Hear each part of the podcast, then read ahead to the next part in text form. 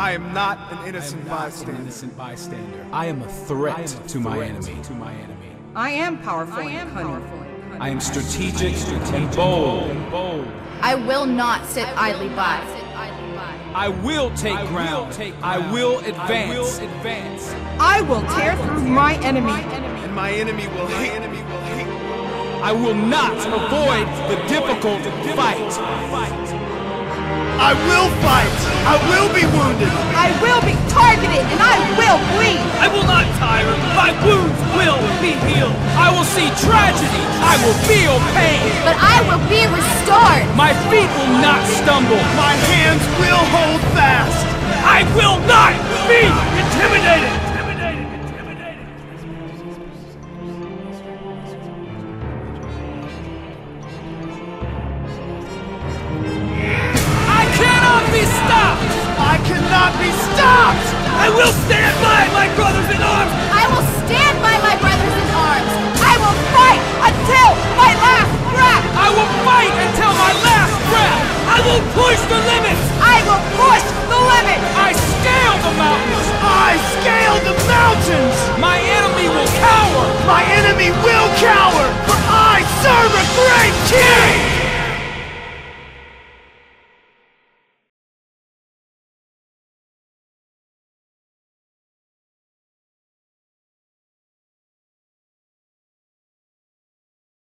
Hey, page 73, can anybody guess what the topic is? If you're on page 73, you might get a hint. Satan and demons. Are you serious, man? What a mouthful that is. Is that real? That's just like make believe stuff that you see on Bugs Bunny cartoons and stuff like that, and Halloween people dress up like that, and that's all. Man, I tell you what, and boy, isn't that our problem? We saw before. What is the stat in the. Uh, uh, you poll people, and do you even believe in Satan? And this is what's shocking. The latest one, it used to be 52%, it's now up to 65% of people do not believe that Satan is literal. It's just a symbol of evil. Okay. Now, if I if I if I were Satan, so to speak, and uh, if I wanted to uh, take somebody down, take a church down, take a Christian down, do whatever, hey, the best thing you could do is to get them to think that you don't even exist. So when you appear on the scene, they don't even know what hit them. Sixty-five percent don't even believe that Satan exists. And yet he does, and he messes with us every single day. Okay? Let's take a look at their top of page 73. In uh, college, one of my required courses was philosophy. Anybody ever take that in secular college? Man, I had two courses on that. And, uh, and, that, and, and what he says here, this is exactly what my professor did, the same thing. Okay? And in that class, the professor enjoyed uh, attempting to what? Destroy the faith of any young Christians uh, he had attending. The question is, there a God was one of the main discussions in the class uh, curriculum. Okay, and I remember seeing that same professor on Halloween night dressed in a bright red satin costume, and the costume had a long pointed tail, pointed ears on the hood, and the essential accessory was a red pitchfork. To my atheistic professor, it was all a big what? Joke. His idea of Satan came from the medieval portraits of Satan that portrayed him as very similar to that costume. Now, I think we shared this before, but why is it that today, in the church even, that Satan and demons are usually uh, uh, portrayed as something hideous and ugly and terrifying? Ugh. Although they are, if you've ever had actual, an actual demonic attack, been there, done that. Actually encountered actual demons, been there, done that. It is extremely terrifying. Uh, in fact, terror is not even an appropriate word okay? I don't even know how to describe it, okay? Uh, it's just abs- almost paralyzing fear is getting closer uh, to what you're dealing with here, okay? So there is that element. But by and large, how do we get into that? Because as we're going to see in two texts, you're going to see that Satan was a beautiful, if you will, creature, the anointed cherub, okay? So how did he get this pitchfork and all? Well, believe it or not, historically, that happened in the what's called the Dark Ages. Okay, you ever wonder why the Dark Ages in Western civilization was called the Dark Ages? Well, they were dark because of, uh, of just society going down the tubes, but also spiritually dark. Because after about around 400 AD, okay, you had the birth of the church down here, right? Okay, and basically the church was getting persecuted, extreme persecution, heavy duty persecution. But the blood of the martyrs is the seed of the church, and the more you persecute the church, the more the uh, uh, God's great work began to show. And and and the church grew uh, amazingly all over in uh, Western civilization over there until around 300 ish, 325, 350 around there. You got this guy called Constantine that came along. And, uh, and he basically put an end to Christian persecution because he said that he was a Christian. There's a whole historical debate whether he was or whether he wasn't, whatever, whatever. But basically, that was the official stamp of approval for Christianity in the Roman Empire, and that stopped the persecution. You think, well, that's great. Actually, it probably worked to the church's detriment because at that point, instead of uh, Christians, it was a, definitely a pure time. Because the moment you said you were Christian, you had a choice to make. You either burn incense to Caesar or you're dead. Okay? You literally were given a choice. It's, it's going to be repeated. We see that in the book of Revelation. Okay? You, take this. Okay. It's going to be repeated. Okay? And, and so at that time, though, it became in vogue to be a Christian. It was cool to be a Christian. And so what you see is that the world came flooding into the church. And the persecution wasn't there. So now it was easy to be a Christian. And so now the church is flooded with non Christians because everybody's can be a Christian. You know, it's the same thing that's being repeated today. Shortly after that, 400, 425 ish, you have the, the birth of the first official Roman Catholic Pope. Okay, is what's going on there. You have the birth of the Roman Catholic, Catholic uh, meaning universal church. Catholicism basically was born. Shortly after that, guess what appeared on the scenes? Dark Ages. And it was dark. Okay, and that's when basically you had the Roman Catholic Church had a stranglehold. And what they did is they basically had a stranglehold not only on religion, okay, portraying themselves as Christianity, but they also had a stranglehold on the governments. They were tied into them because what they would do is hold sway over the kings and the authorities of that area. Oh, yeah, we'll withhold communion from you if you don't do what we say. That was the game that they played. We'll excommunicate you. And say, well, so who cares? So what? Well, back then, of course, in that the teaching is you have to take communion in order to be saved. You have to be a part, and they still teach it today. You have to be a part of the Catholic Church in order to be saved. So they're thinking, well, we're doomed straight to hell. So they would bow a knee, and that was the political control. So it was ecclesiastical control that was going on, political control, and it was what's classified as the Dark Ages. Now, during that time, you had a lot of superstition. People didn't have uh, copies of the Bible like we have today at all. Your Gutenberg press wasn't until way down here. Okay, but even then, it cost some serious cash to get your hands on them. And then, as we saw before, in 1229 AD, the Roman Catholic Church, even though the language was changing to English, okay, it, uh, they kept the Bible in Latin. Why? So that if you dare got your own copy, you know, you have no right uh, to interpret the Bible uh, yourself. You have to go from some ecclesiastical structure, okay? Anyway, and so then basically the only time that we started to get free from that was you got a little in the late 1300s, okay? You got John Huss and those guys, and 1400s, and uh, John Wycliffe, and then you get into what's typically referred to as the Protestant Reformation, Protestant, protesting this stuff in the 1500s, and that's when you got uh, uh, uh, John Calvin, you got Martin Luther, Ulrich Zwingli, and those kind of guys, and they get the credit, but it kind of started back here. Okay, now, here's my whole point. During this dark age time, people didn't have the Bible. They couldn't say, well, that's not what the Bible says. You know, here's, here's how demons are, here's how Satan is, here's what they do, here's what they look like, here's how they fell, and the whole thing that we're getting ready to study. They didn't have that. So guess what was on the rise? It's called superstition. Don't you dare go under a ladder. You know, th- this is where all those things kind of came from, right? Don't break a mirror. What's going to happen if you break a mirror? It still continues today, doesn't it? And so there's a lot of superstition that was going on during this time, okay? Now, during that time, the early church knew, they, had, they knew their Bible, okay? They knew what the scripture says about Satan, okay? And if you will, during this superstitious time, the Dark Ages, they began to depict Satan as a way to get back at him. Originally, is how it started. Oh, yeah, we know that you were the anointed cherub and Mr. Beauty and wonderful. Mm-hmm. Oh, yeah? So when we draw pictures of you, we're going to depict you as something hideous and ugly. That's actually what started it. Well, that continued on for a few generations until the next generation didn't realize the impetus of the people who started to portray him like that as a way, if you will, to get back at him. Okay? And so now it's kind of continued on to today. He just, uh, but as we're going to see, that's part of his illusion. The Bible clearly says Satan appears as a angel of light. He can appear very wonderful and beautiful and doesn't always show up on the scene with absolute, utter, paralyzing fear. Sometimes it's with feelings of ecstasy and love. Don't tell me that was demonic. Mm, you better get, check your Bible, man. You're being duped. Okay, but that's what, uh, what as we're going to see there. But let's continue on, okay? Uh, he believes Satan was simply an image of a superstition created in the mind of man and propagated throughout history. Uh, unfortunately, even though many who call themselves Christians either deny the existence of Satan, 65%, and his host of demons directly by their own admission, they just flat out uh, say it, or indirectly by their actions. They act like, here's the biggest problem I would say in the church. Because of secular psychology, once again, okay, Freud believed that the idea of God, like this atheist professor, uh, by and large. The idea of God was simply made up by our forefathers in order to cope with life. Okay? Karl Marx, communism, okay, who, by the way, was a Satanist. And you know how he died? He died burning candles to Lucifer. His nurse came in. He was going, uh, dying. And, uh, she, and he says, uh, she said, you got any last words? He says, get on, or get out. Uh, last words are for fools. And he was, ah, you know, horrible scene. You don't hear about that today, do you? you hear some of the, word, you know, uh, Nietzsche died utterly insane. You know, the guy said that God is dead. Well, I got news for you. God's still alive. Nietzsche's dead, and he found out too late okay, and things that nature. Uh, but that's what we're seeing here uh, is that uh, he believed that uh, it was just simply made up uh, issue that uh, God is not real.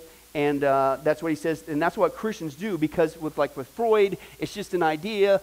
Karl Marx, it's opiate for the masses. You know, it's just about to, to control people. Have you ever heard that? Well, this whole idea of hell and Satan, that's just for you know, the church to control you and rip you off your money and, and just to make you do stuff and scare you, scare tactics. You, Okay, well, that's where this idea comes secular psychology. Now, because of secular psychology, because of Freudianism, okay, it, it really began to downplay, and still does today, the spiritual element of life. Every day when we get up, the Bible's very clear. Yes, there's angels of God. I'm starting to mess up my little thing. Uh, angels of God, holy angels of God. Okay, angel, by the way, is the Greek word uh, angelos, okay, which just simply means messenger. So there's positive, there's two categories. There's those who rebelled with Satan, okay, uh, the rebellious ones, the demons, and the unfallen ones who stayed with God. One third, two thirds is what the scripture gives us the picture. And they're just messengers, right? So the holy ones are messengers of God. The unholy ones are messengers of Satan. Okay, is that that's what it is. And so all it is is just uh, angelos. But again, what they want to do today says, let's just make believe. That's just a Bugs Bunny cartoon, you know the, red guy pops up on his shoulder, hey, go do this. And the, the white one pops up, don't do that. That wouldn't be nice. And of course, they always let the other guy, the bad guy, beat the other guy up and mean, whatever. So there's, oh, it's just cartoons, just make believe. Okay, that's our secular mindset. Okay, so what they do is they downplay the spiritual and they say that there is really no spiritual and that everybody's ailments, everybody's problems, everybody's conflicts, everybody's uh, problems are only physical. Okay? And the only way that you can deal with that is via a chemical. But that's not what the Bible says. I'm not saying every ailment is a spiritual attack or demonic issue. But don't throw the baby out with the bathwater. Sometimes it is. Open your Bibles to Ephesians chapter 6. Uh, God's very clear about this. This is the battle we face every day, whether we want to acknowledge it or not. But because of our skeptical society, our secular psychology society that has downplayed the spiritual for so long, we don't think that our conflicts and our troubles are spiritual. They're all just natural. It's just a physical thing. Not necessarily so. Let's take a look at the context there. Uh, Ephesians chapter 6 is uh, where we're going to be. Verse 10, all right, is uh, what Paul is saying here. He says, Finally, be strong in the Lord and in his mighty power. Well, why? So you can go around looking cool and buff and. No, because you need some armor. That would imply that there must be a battle of some sort. What are you guys thinking? Okay. And it's not a fashion show. Okay, put on the full armor of God so that you can take your stand against the make believe thing with the pitchfork. Oh, I'm sorry, wrong translation, John. You sharp guy, you. I'll Tell you what. Uh, no, the devil schemes. Okay, methodia, methodology. Now, what does that imply? That's what the Greek word is methodia, methodology. What does that imply? Oh, it's just random when he attacks. He's got a plan, baby. He's got it all methodically planned out step by step. I had an instructor says, man, don't, uh, the, the, the, the, the harsh, if you will, rendering of the word demon in the scripture means intelligent ones. Okay? Very smart. Okay? Is what's going on there. Now, they've had 6,000 years roughly to watch mankind in our fallen state with the sin nature. They know how we work. And because they know how we work, and with their intelligence, they know how to trick us and tempt us. They see the same traps that we fall every single time for. They just repackage it for a new generation, and it's all of the same. And he said he doesn't really need to be that intelligent because unfortunately, we're not equipped scripturally, and we fall for the same goofball traps in different clothing. Okay, is what's going on. But that's what he says. He says the devil schemes, okay? Now, why? Because our struggle is only physical. Anytime you have a physical problem, or there's a physical conflict between people or entities, it's just physical. It's a natural thing. Unfortunately, it's just the sin nature is all that's going. Oh, I'm sorry, wrong, wrong thing. What'd you say? For our struggle is not against flesh and blood, i.e., it's not just natural, but against what? It's spiritual. Now listen to this rulers, against the authorities, against the power of this dark world, against these spiritual forces in the heavenly realms. Therefore, put on the uh, full armor of God, so that when, not if, when the day of evil comes, you may be able to run and freak out and hide. No, you may be able to stand your ground. And after you've done everything, uh, to stand. Now, another side note here, and we're going to get to that if I can get that far in my notes. Notice that our struggle is not just physical, uh, it's spiritual, right? And notice the chain of command that is in there with the spiritual. You got rulers, you got authorities, you've got powers, you got forces. What's that sound like? That sounds like an army or something. That sounds like uh, there's a chain of command. That sounds like there's organization. That sounds like when they work, they work together. There's a chain of command, they follow. And is it any wonder that one of the things that the enemy wants us to do is to be divided? He knows the power of unity, he uses it in his own camp, right? Very, very interesting. We'll get to that in just a second. So, again, this is what our world does. This is why I'm not overly shocked by the 65%. It's gut wrenching, but I'm not overly shocked because we have ingested so much non biblical teaching, secular teaching, that gets us to think, just like this atheistic professor, it's all a big joke. And the irony is, it goes on every single day, every minute, everywhere you go. Not to freak you out, but been there, done that. You guys know my testimony. I've seen these things with my, I don't base this on just what I've seen. It's, the scripture's clear. we'll get to that in a second but uh, seen him with my own eyes. We, the one that uh, always followed us around before I got saved, uh, we saw him so many times. This entity, this black entity, we called him Harry. Oh, that's Harry. And uh, with that, uh, some of the Satan organizations and things that you get specifically invited to these parties. That, that, you, don't, you don't just show up. They come, and I remember this one, they, they, it's a private invite. And it was at this heavy metal bar, and they just came and they, they tap you on the shoulder. You know, they, they choose you who gets to come. And these places, folks, are so stinking dark. People have no stinking idea what's going on in the music world and what these people are doing backstage and offering sacrifices and things to Satan and things of that nature. And you guys heard AJ's testimony, right? If you guys recall that. What did he experience? Being in Hollywood, getting ready to sign a contract. What was the deal? What do you have to do to make this contract so he can have fame and riches? He had to sign a contract in blood. This is real, folks. This really goes on all the time. Been there, done that, okay? And yet, we act like it's all a game, and our only problems that we have, Christians, churches, is just physical. He's got us, okay? We need to wake up to the fact that not all of it is just physical. Let's continue on. He says, uh, in other words, those who believe intellectually that he exists do not really believe that he has much effect on them. Are Satan and his demons a myth? From the minds of the superstitious, or do they really exist? And if they do exist, do they have any effect on mankind today? And what about how they affect the believer? These are questions that Ruth has, and we will consider in this chapter. Thank you, Ruth. There's a lot there. Just let me get one at a time, will you? Come on. Thank you. Trying. But anyway, but let's whet our appetites, okay? I don't want to just share you testimonies of uh, uh, my background, uh, even AJ's background, but I want to share some of the stories we've talked about before of just how real this is okay? And I think that m- much of why we see the church going into apostasy, we did six studies on that. You guys get those all memorized? Praise God. And we'll preach online later. And uh, so, uh, but uh, this is real. I think part of the reason why the church is going down the tube so fast is because of this. We're getting beat up left and right, and we're looking in all the wrong places. It's like we're shadow boxing. You know, we're getting hit over here, and we're going, oh, what was that? Maybe it's just the wind. What? Let, let me share with you that. Okay. Now, as I read through these, these are actual testimonies, actual accounts, okay, of actual Satanists and witches and how they take down Christians and how they take down churches. Pay attention to the fact that this not only goes on today, but pay attention to how they destroy Christians' walk with God and how they destroy churches. Okay? Here, here's just a, a couple of them. Uh, this one uh, lady who came out of black witchcraft. Oh, by the way, in case you don't fall for that lie, oh, that's just white witchcraft, black. Uh-uh. I don't care how you color it. It's evil, evil to the core. Okay, witchcraft is witchcraft, whatever color you want to label, and that's a lie. That they say it's one's better than the other. They're both from the same camp. Uh, she says this: uh, Christians are the Satanist's worst enemy. They are out to torment you. They are out to blackmail you. They will even kill you. They tried to kill me when I came out of black witchcraft. Another Satanist said this He said, if you're in a church, now listen, okay, what is the premise for them to attack you? Listen to the whole premise. If you're in a church where the Spirit of God is really moving and the Word of God is really being preached, and where prayer is really going up to heaven for the salvation of souls, they are going to regard you as their mortal enemy. Now, if you're a church who's in apostasy, uh, if you're a church who's floating down the wave of the culture, if you're a church who, with uh, all due respect, is just preaching nothing but fluff, they've got you. Probably won't get a whole lot, even though that in itself is a spiritual attack. Okay?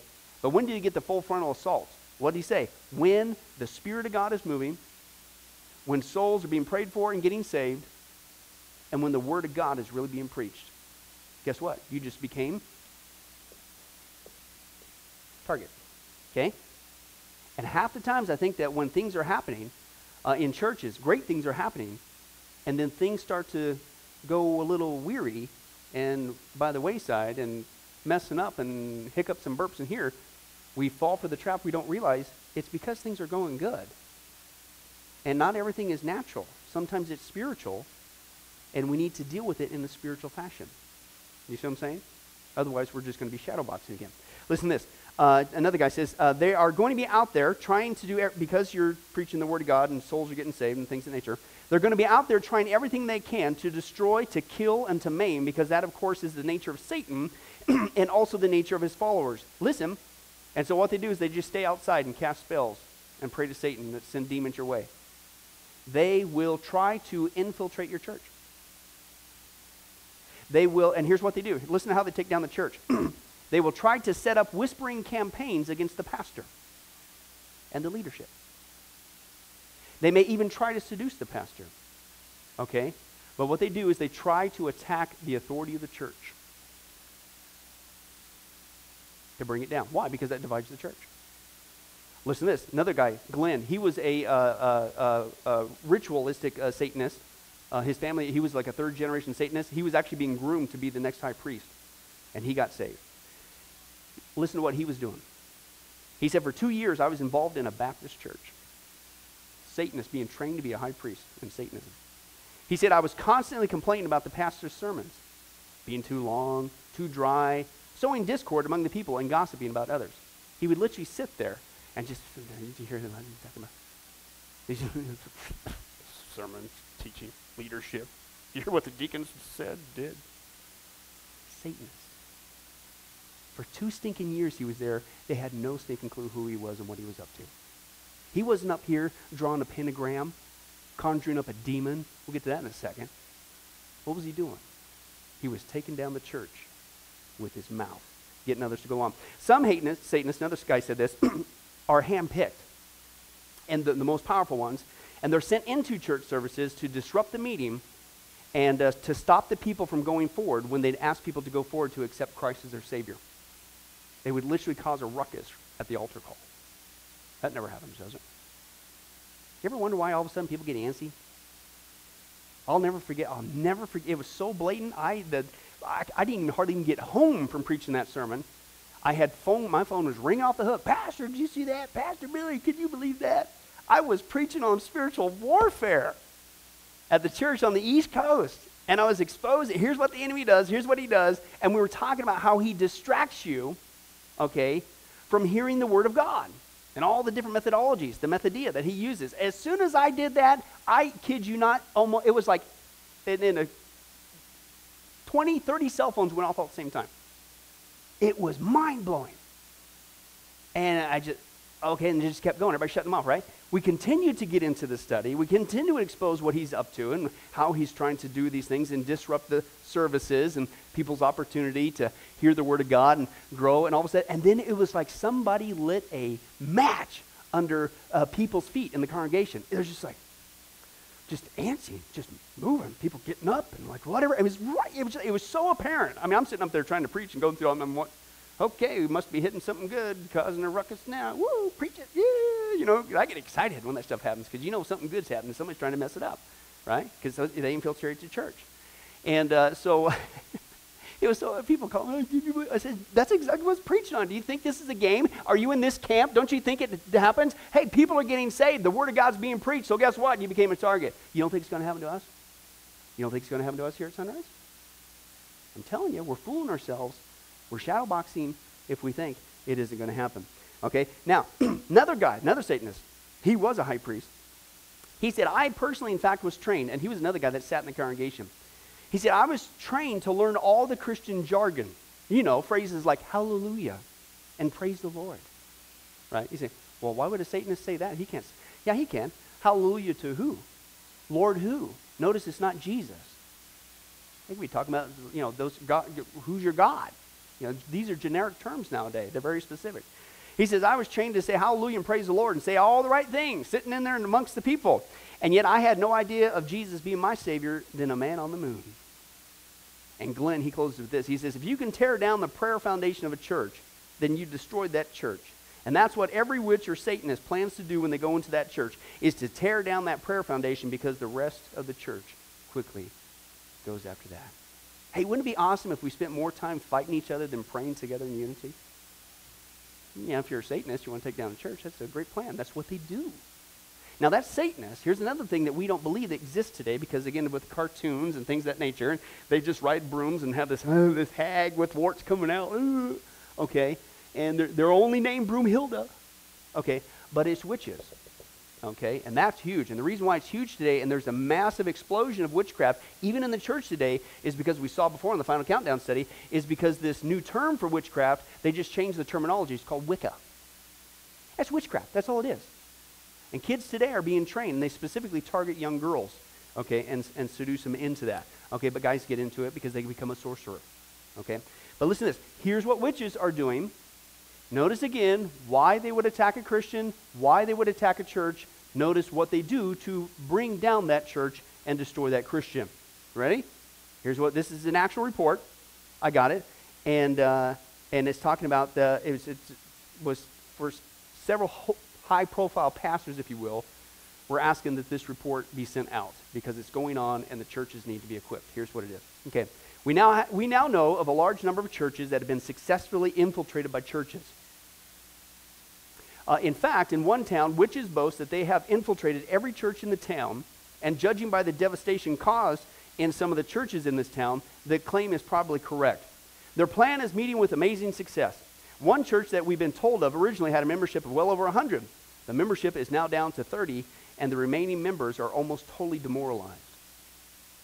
I, I just had some lady, uh, it's like, why are you sending this to me? Uh, she had, uh, uh had said that there was a, a church for sale in Pennsylvania. You want to buy it? And I says, I don't know, I'll keep it. I, I don't want to buy it. You know, whatever. It's a church building, whatever.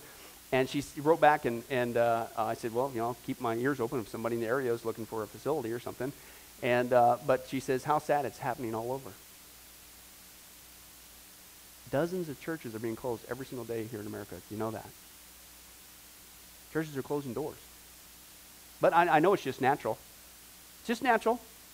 It's just some unfortunate decision that was made, or just, you know, things just didn't work out. They didn't have a really good game plan going on. Okay? Listen to this, but that's not, that's not the only tactic. Okay? He says this, this report says, this is now happening in an increasing number of churches, and many promising young pastors are now leaving the ministry because of it. Listen to this. These witches are working to a carefully laid out plan, which has been operating for many years, right under our noses without even our suspecting them. Some profess to be fine Christians. Well, how would we fall for that? Because we only think things are spirit, uh, physical. We only look on the outside. We don't pay attention to what spiritually is going on. They dress well, they speak well, they're usually well educated, and in some cases, knowledgeable in spiritual matters. Some witches appear content just to sit in con- uh, congregations and mumble their incantations. Okay, while others go out of their way to gain acceptance in the church, and then they carefully work their way into positions of influence. Ooh. They become members, and then they begin to take an active part, singing in the choir, uh, joining in the diaconate. Uh, then they uh, work to a highly effective plan, which is aimed at destroying the pastor's reputation seducing him, or spreading rumors about him. They also create factions within the church. They pit one group against another, and thus they create division. They may lay charges against the pastor. They may even put these charges in writing and then send them to the diaconate. Uh, this ploy often divides members of the diaconate against each other, or sometimes turns the diaconate against the pastor. Uh, the results stemming from these methods are obvious and manifold, causes confusion, suspicion, loss of confidence in the pastor, emotional problems, tension, disunity. The list is almost endless, and we are certain that this is only the tip of the iceberg. But hey, it's just natural. You know, good thing the Word of God's not being preached and nobody's getting saved here at Sunrise, and, you know, we're not praying that people get saved. And, man, because, man, I'd hate to be a target. Interesting. You know, I've said this before, uh, but I'll say it again. I truly believe that I don't think there's ever been a church that uh, I've been a part of that ha- I have not experienced spiritual warfare specifically on these things. And the tactics that, that these people use, some of them I do believe uh, were in this enemy's camp, come into the church services, okay? And sometimes that comes to a head and you find out later. Then they're done that, okay? Sometimes I think that people don't realize maybe an enemy was here and they got things kick-started and it spread through the church and they left and let the church go down the tubes. Sometimes maybe the enemy had nothing to do with it, but we get spiritually attacked by a demon. You don't have to have a Satanist or witch show up physically. Demons can come and they can get us to do this to each other. Yappity, yappity, yippity, yappity, yippity, yappity. Slander and gossip causing division in the church. Why? Because it works every single time. One more thing just to uh, share with us, and these are some people that uh, I know um, out of some serious heavy duty witchcraft. And according to witchcraft, whether you want to believe it or not, uh, they have classified certain demons that they conjure up to take Christians down and to take churches down. Okay, I'm going to read you the top seven, according to witchcraft, of demons. And as we saw in the text in, in Ephesians 6, very interesting, even those in witchcraft admit there is an order and there is a structure. Very interesting. But here, here's the seven most powerful demons according to witchcraft. Uh, the first one of them is called Rege, R E G E. And uh, he's the general, if you will, of the occult, is what they believe. He deals with such drugs as marijuana, hashish, cocaine, speed, LSD, peyote, mescaline. These are drugs of sorcery. The Bible talks about that in the book of Revelation, pharmakeia. Okay? And if you know anything of those particular kind of drugs, those are mind altering drugs, and that's the illusion that kids are having today. And uh, you think you're just going on a trip, you think you're just entertaining yourself. No, you're not. You're opening yourself to spiritual doors to demonic possession. Okay? Been there, done that. And, and that's what they teach. And these are the drugs of sorcery, and they're used to attack the mind and open it for a demon to enter. That's what witchcraft teaches. Lars is another one. He is the demon of sexual lust, homosexuality, adultery, and other sexual perversions. Bacchus, uh, he's the demon of addictions such as drugs, smoking, and alcohol. Pan, that's where we get the word panic from. He's the demon of the mind. He causes mental illness, depression, suicide, nerves, and rejection. Medit, M E D I T, He's the demon of hate, murder, killing, war, jealousy, envy, and gossip. Now, why would gossip be in the same category as hate and murder and killing and war? Because you're murdering with your mouth and you're creating a war with your mouth. Set, S E T, he's the demon of death. He incites wars, terrorism, and genocide. Now, listen, this is what blew me away. It's just simply called the Christian demon in witchcraft. Listen to this guy. This particular demon has no set name. He is so powerful that most witches won't even bother him. Okay, I conjure this guy up. okay, his job is to weaken a Christian's walk with the Lord by making him content, failing to live up to church commitments, such as giving or soul winning or church participation, etc. However, listen to this. This is the one that they're like, we don't even want to mess with this guy, the Christian demon. One of his most destructive tactics is to get Christians to talk about each other through gossiping and causing strife within the church. Anybody starting to see a pattern here? Sometimes you'll see that Satanists do want to freak you out. And sometimes they will do uh, things, they will spray paint 666 or pentagrams on the church facilities or things like that or in the parking lot. Oh, you know, sometimes they'll actually leave animals behind that they did in their ritualistic sacrifices on your property. They'll freak you out. But oftentimes, They'll either be in your midst or they'll trick you into doing what they do when they're in their midst to take you down and destroy your walk with Jesus. Yippity yappity, yippity yappity. Instead of working together, they get us to fight against each other. Why? Because good things are taking place. Been there, done that. I, every single ministry I've been a part of, and uh, it's the same tactics uh, that he uses today. And again, what's ironic, and that's just, we can keep going, but I want to at least move on to something else. 65% of the church does not believe what I just read. even though churches are trying to get the word out to the churches. This is real, it's happening, it's rampant, it's much more widespread than you can think of, and we better get ready. Right? Okay. Now, that was very pleasant. Let's move on. Uh, what about Satan's origin and fall? Interestingly enough, the Bible is all about, uh, all but silent on the creation of Satan and the angelic host in general, although some would say, theologians say, that they were created on the same day that God made light, being angels, light, and stuff like that. One thing that we can deduce logically from Scripture is that they were created uh, uh before uh, man on day six, and that Satan, uh, we don't know uh, how long after man was created that the fall occurred, okay? But we know that somewhere between um, when man was created and he came and tempted Eve, somewhere in there, he had to fall. And you could just deduce that from the scripture. Okay, although God did not choose to reveal these facts to us, the existence and reality of both Satan and demons are clear from the fact that the biblical text is what? Saturated okay, with references to both. Now, again, what's, what's the problem is in our secular psychology today, they'll even take a look at passages. You want to read, it's all over the New Testament. How many times did Jesus cast out demons in little kids, in adults, and whatever? How many times? Things that, demons that were even causing sickness. All the time.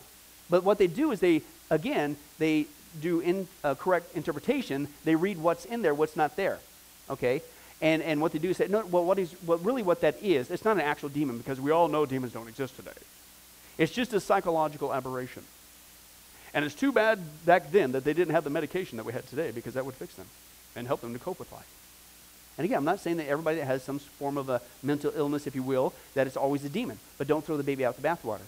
I think there's a lot of people, frankly, and I've, I've done many, uh, uh, especially on the East Coast, it seems to be much more prevalent, I'm not saying, but I mean, as far as making hospital uh, visits to the psych ward,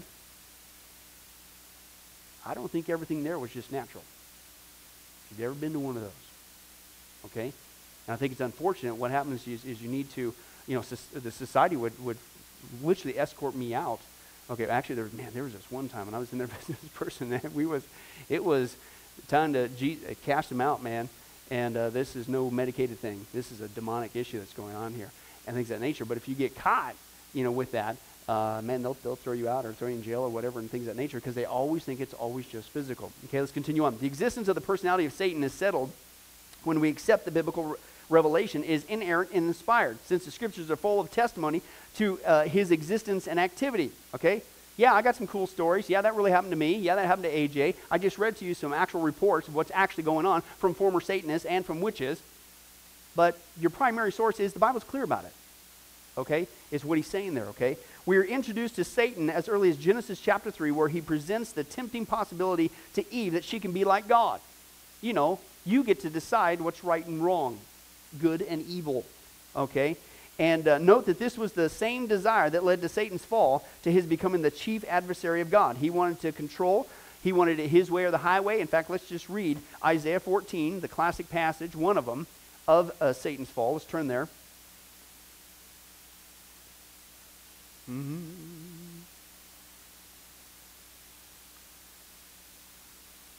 And uh, let's take a look at what happened.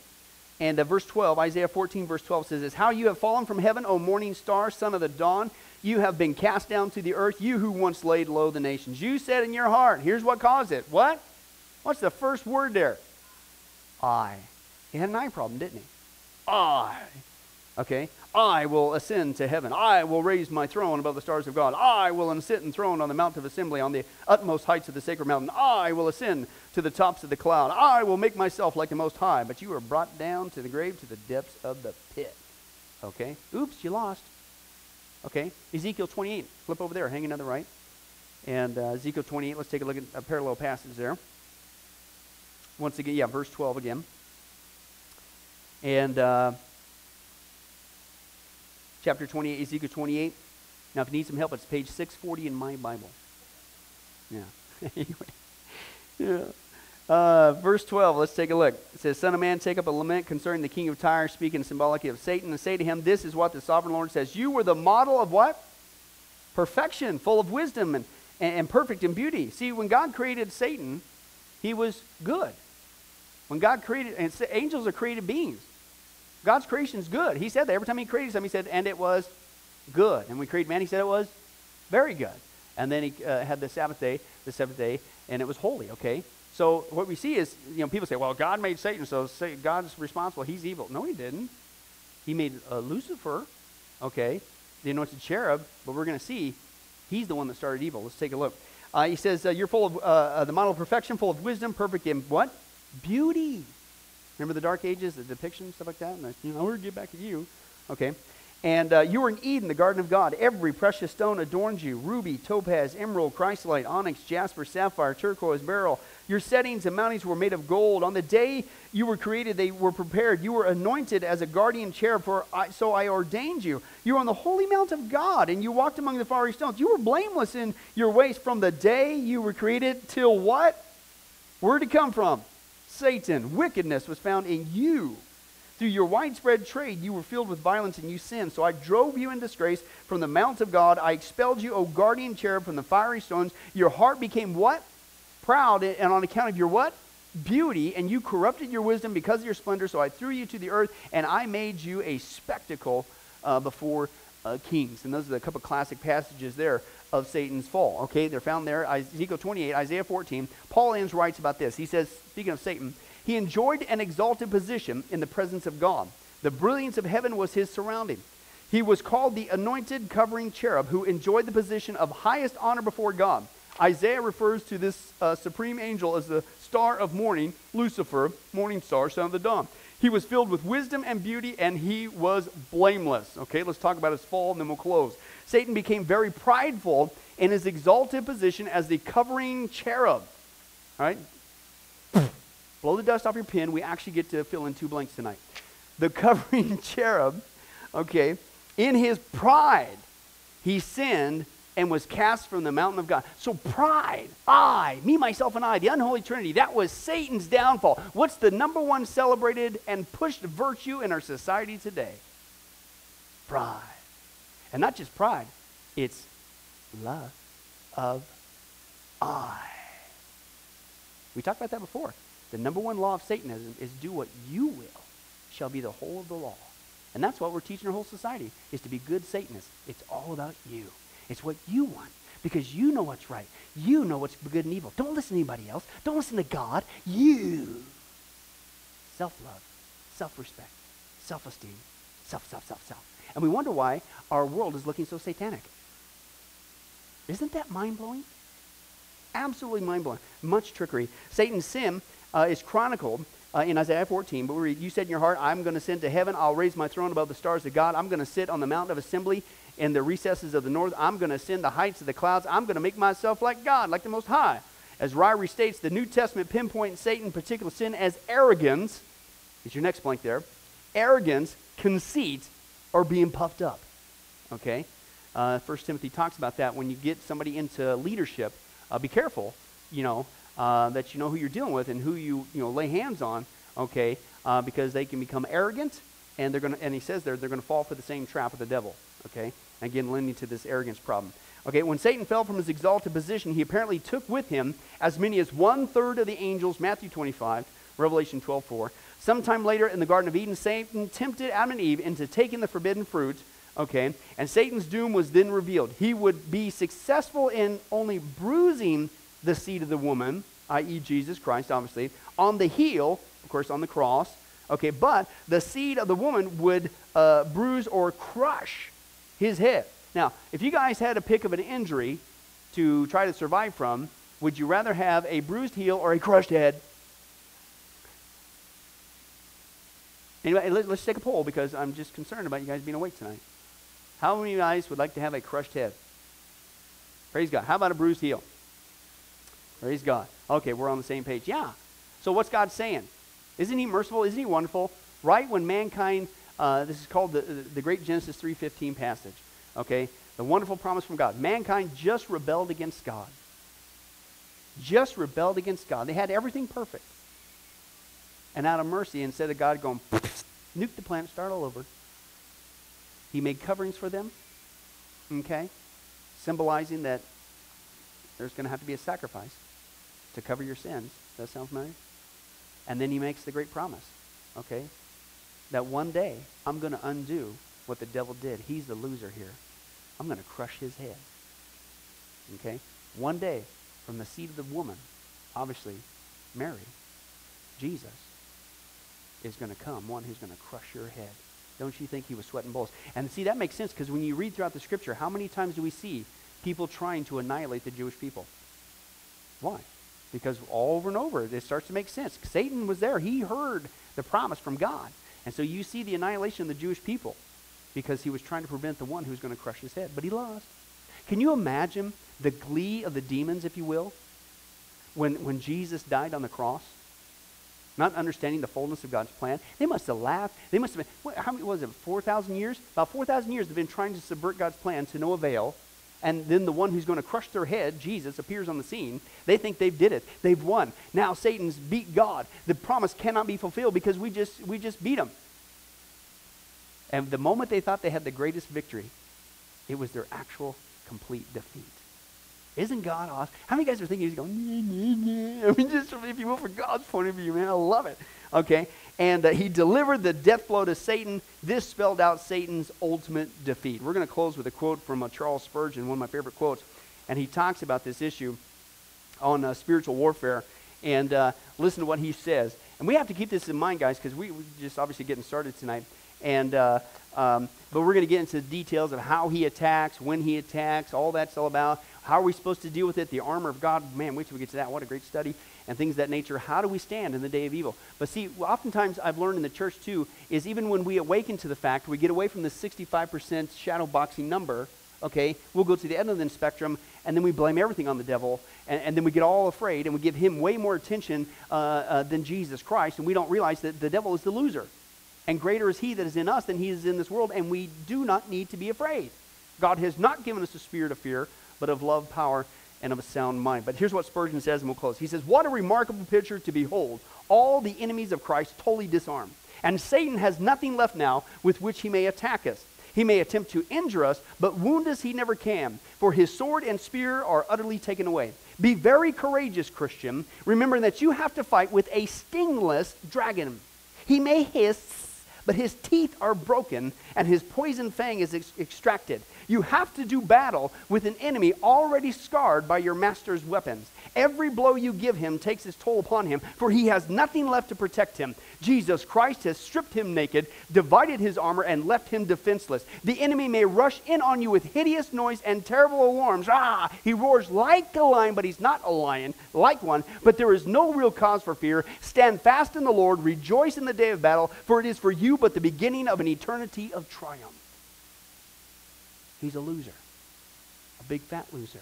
And I don't know about you, but I'm looking forward to the day when he gets chucked into, at the end of the millennium kingdom, into the lake of fire with the false prophet and the Antichrist, who's been suffering there for a thousand years. It's not annihilation. And I hope God lets us see that. He is our greatest arch enemy. He is real. We don't have to be afraid. Jesus whooped him on the cross. And we've got the armor of God. He, he cannot defeat us. The only way it happens is if he gets us to turn in on ourselves and, or, and to self-explode, implode. Or he gets us to not understand and use the armor that God has given us. And that's what we'll continue on, Lord willing, next time. Let's pray. Well, hi, this is Pastor Billy Crone of Sunrise Baptist Church, and I hope you enjoyed today's study. But before you go, let me ask you one final question. Are you sure that if you were to die today, that you go to heaven and not hell? Before you answer that, let me share a couple things with you. Did you know that the Bible says that God is holy and that we are not? And the Bible also says that the wages of our sin or our unholiness is death. In other words, when we die, and it's coming for each one of us, we're all marching towards the grave at different speeds, but it's going to happen. The Bible says, therefore, since the wages of our sin is death, we deserve to die and go straight to hell and not to heaven. And that's bad enough, but to make matters worse, we don't want to admit this. God already knows. He knows uh, all of our behavior, everything, our thoughts, what we've done, what even we're going to do. He knows it all. He's gone. Even though He already knows this, we don't want to admit this. And so, out of love and mercy, God gave us something called His law or the Ten Commandments.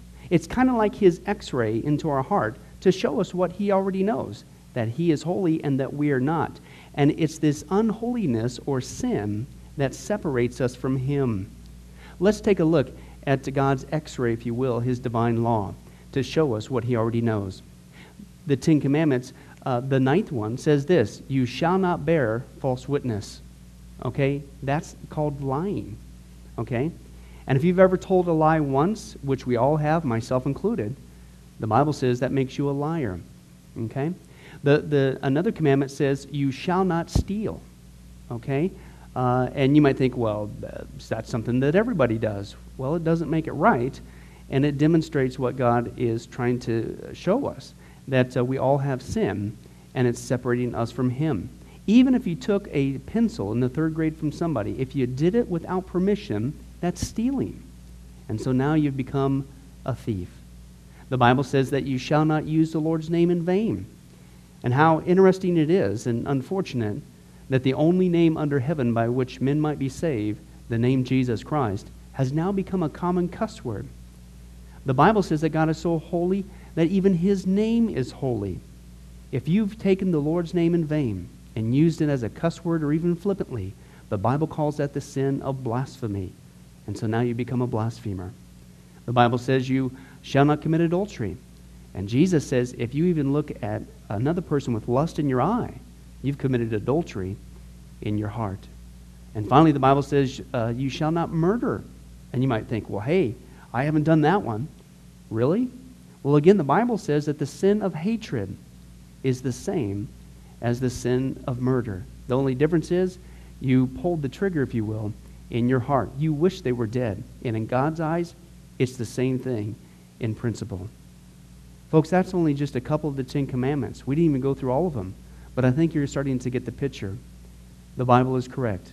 We have all fallen short of the glory of God, myself included, and that we are separated from God as a result. And so when our time comes, we're not automatically going to heaven. We are headed for judgment. We are headed for hell. Now, let me tell you the good news. The good news is that God so loved the world that he gave his one and only begotten Son, Jesus Christ, to save us. Jesus Christ died on the cross. It was the death penalty of its day. He paid in full uh, the price for our sins to be forgiven. Let me give you an analogy for instance, even today, we could see that a person could commit a crime. Uh, they, they cannot reverse it. The, the sentence has been passed. The judge has uh, slammed his gavel, and they are ushered off into their jail cell. And in this particular crime, they are going to receive the death penalty. And so they're behind bars just waiting for the time, waiting for the call for them to go and uh, receive the death penalty. But believe it or not, as we know, there is a way that a person can get off a death row. And that is if the one in authority, the governor, would grant them a pardon. Now, they didn't earn it. Uh, they certainly don't deserve it. And there's nothing they could do uh, to earn it because nothing can reverse their crime. Okay? Yet the one in authority has that ability to grant them a pardon. Well, can I tell you something? That's what God has done through Jesus Christ. The cross was the death penalty of the day. God sent his one and only Son to die on the cross, to take the death penalty in our place, and that if we would just receive his pardon for all of our sins, God is willing to allow us to get off a death row. He's willing to forgive us completely of all of our sins. That's the good news that I want to share with you. God loves you. The Bible says that God is not willing that anyone should perish, but everyone come to repentance. Won't you, if that's you, call upon the name of Jesus Christ right now? Won't you ask him to forgive you your sins? The Bible says that if you confess with your mouth Jesus is Lord and believe in your heart that God raised him from the dead, you will be saved. Won't you do that now, wherever you are? Please take God up on his amazing, loving offer. I'll let you down. Man will let you down. People will let you down. But God never will. He wants to adopt you into his forever family. He loves you. He's willing to forgive you of anything and everything you've ever done, past, present, and future. It's amazing. Please call upon Jesus now. Well, this has been Pastor Billy Crone of Sunrise Baptist Church. If there's anything that we can do for you, please don't hesitate to ask. Our number and information will come up here on the screen here shortly. And remember, I hope to see you in heaven. God bless. Thank you for watching this presentation from Sunrise Baptist Church. If you would like to send us a letter or any other kind of postage, you can reach us at 1780 Betty Lane, Las Vegas, Nevada 89156. For more information, you can give us a call at 702 452 8599 or email us at bcrone at getalifemedia.com or you can visit our website at www.getalifemedia.com. Billy Crone and this ministry can also be found on Facebook and Twitter. Join us for services at www.sunriselv.com.